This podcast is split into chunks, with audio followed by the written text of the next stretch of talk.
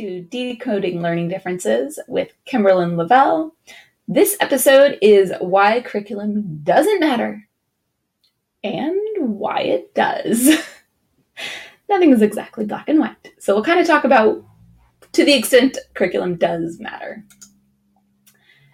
I created a checklist to help you go through your decision on which curriculum to choose so you can download that at www.yourparenthelp.com slash choose dash a dash curriculum. There should be a link below wherever you're watching or listening to this podcast. So check that out. That is, it'll make more sense after we get through a little bit of this. So, why curriculum doesn't matter. So, the thing is, I'm always hearing parents talk about or ask the question I'm new to homeschooling. What curriculum should I use? Whatever you want. Really, whatever you want. Whatever looks good, whatever was free, whatever you could borrow, nothing at all, whatever. That's not going to make or break you. It really is not. It really, really is not. We put a lot of emphasis on it, and it's just not as important as we want it to be because it's nice. If if we have the right curriculum, then we know what we're doing and we're and it's going to go smoothly, right? That's what our dream is is that the right curriculum will solve our problem. We can buy our way out of this challenge that we've put ourselves in. You can't or you can just pick whatever you want.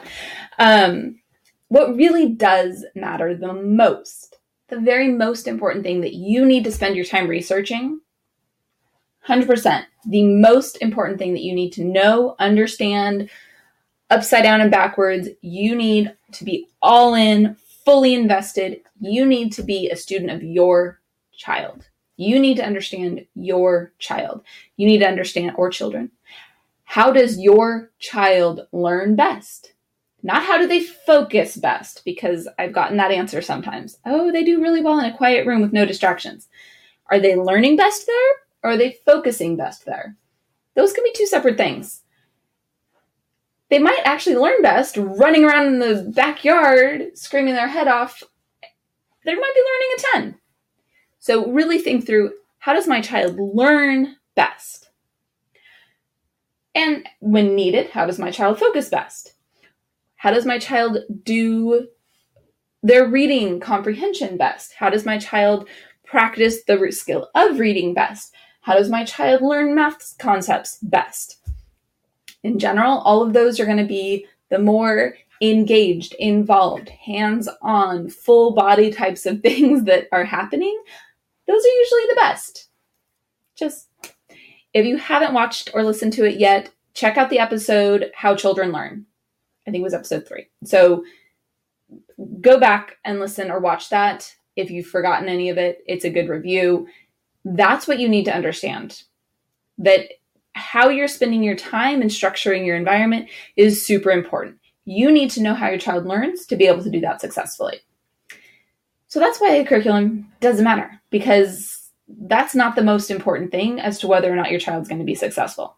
If you have the most beautiful curriculum in the world and you're asking your child to sit there and do it by themselves in a room and they actually learn best bouncing off the walls with music playing, it's not going to work that well. If you have the most beautiful curriculum in the world, and it even should be the perfect curriculum for your child because it's a dyslexia curriculum, and you and they have dyslexia and you made sure that it's the best that there is and all the reviews say it's great and everyone loves it. But you haven't taken the time to figure out that your child doesn't learn well first thing in the morning. Your child would do better with that same exact curriculum in the evening but you've got them trying to do it in the morning. Or you're trying to teach it to them and they actually learn better from a total stranger or they learn better with an online program whatever it is, right? Like you have to know your child.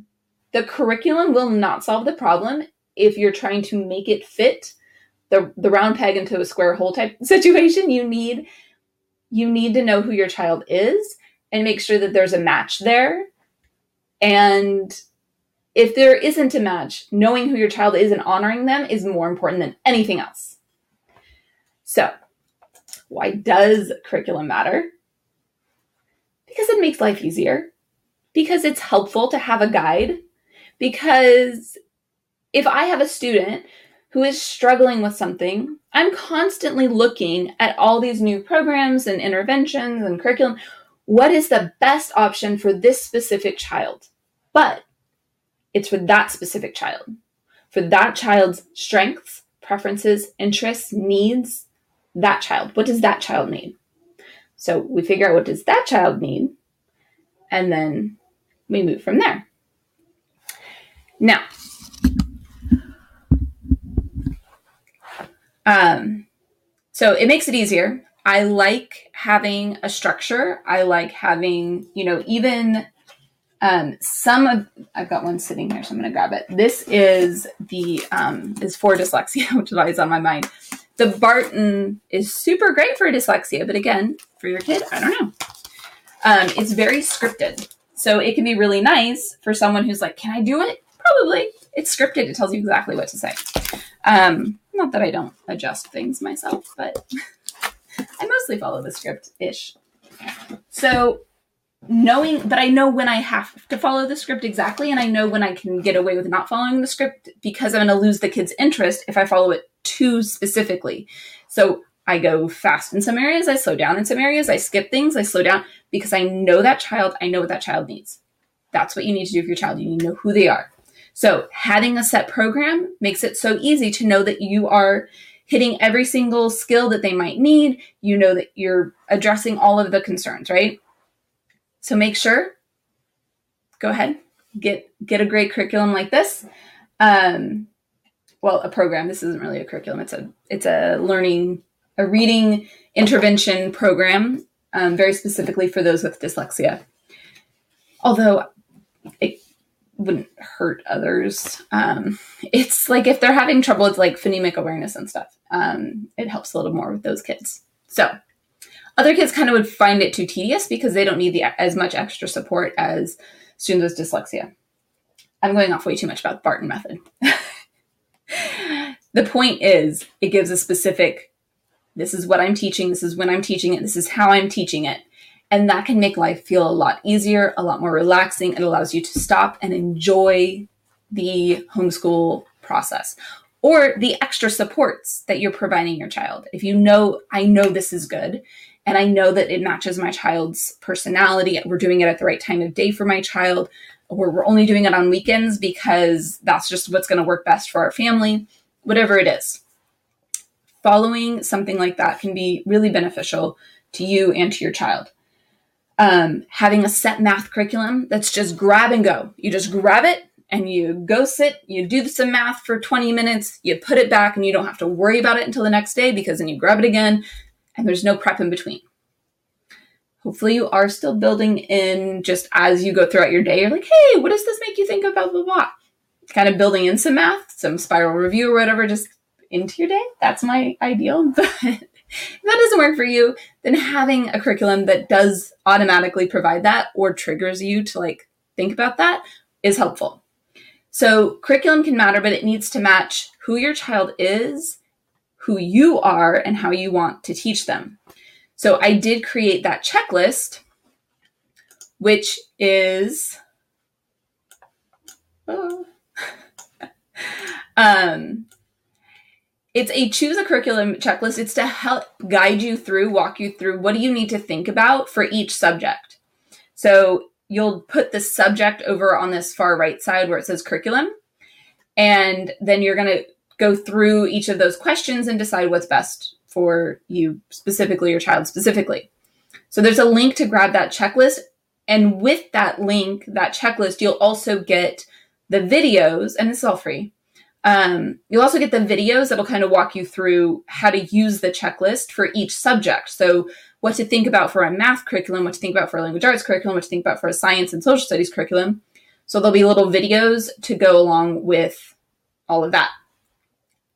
Um, so check out that that that checklist if it's something that you're interested in.